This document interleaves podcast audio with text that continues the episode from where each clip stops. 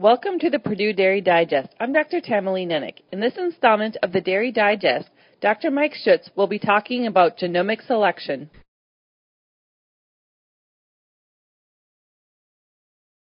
As for all animals, the DNA of dairy cattle is remarkably intricate. The genetic makeup of the cow is based upon a guesstimate of about 22,000 genes residing on the 30 chromosome pairs.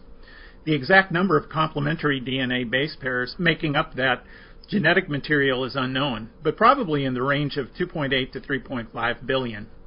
Recently, much work to understand the genetic basis of inheritance in dairy cattle has identified many single nucleotide polymorphisms, shortened to SNPs or SNPs. These SNPs are located throughout the entire genome. Thus far, scientists use 60,671 SNPs along the genome to predict the breeding value of dairy males and females. If those SNPs were equally spread along the DNA in the 30 chromosomes, that would mean a SNP uh, every 50,000 or so base pairs. That still may seem very far apart, but because genetic material is largely well preserved from generation to generation, it is useful.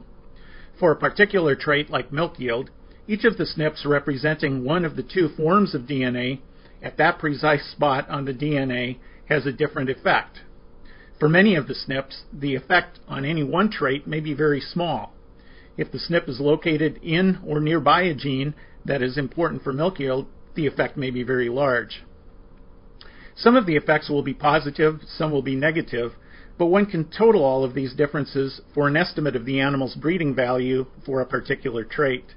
Naturally, it is not quite that simple because some SNPs are nearer or farther from each other, but that is the general idea, and it is revolutionizing how selection decisions are made on dairy farms.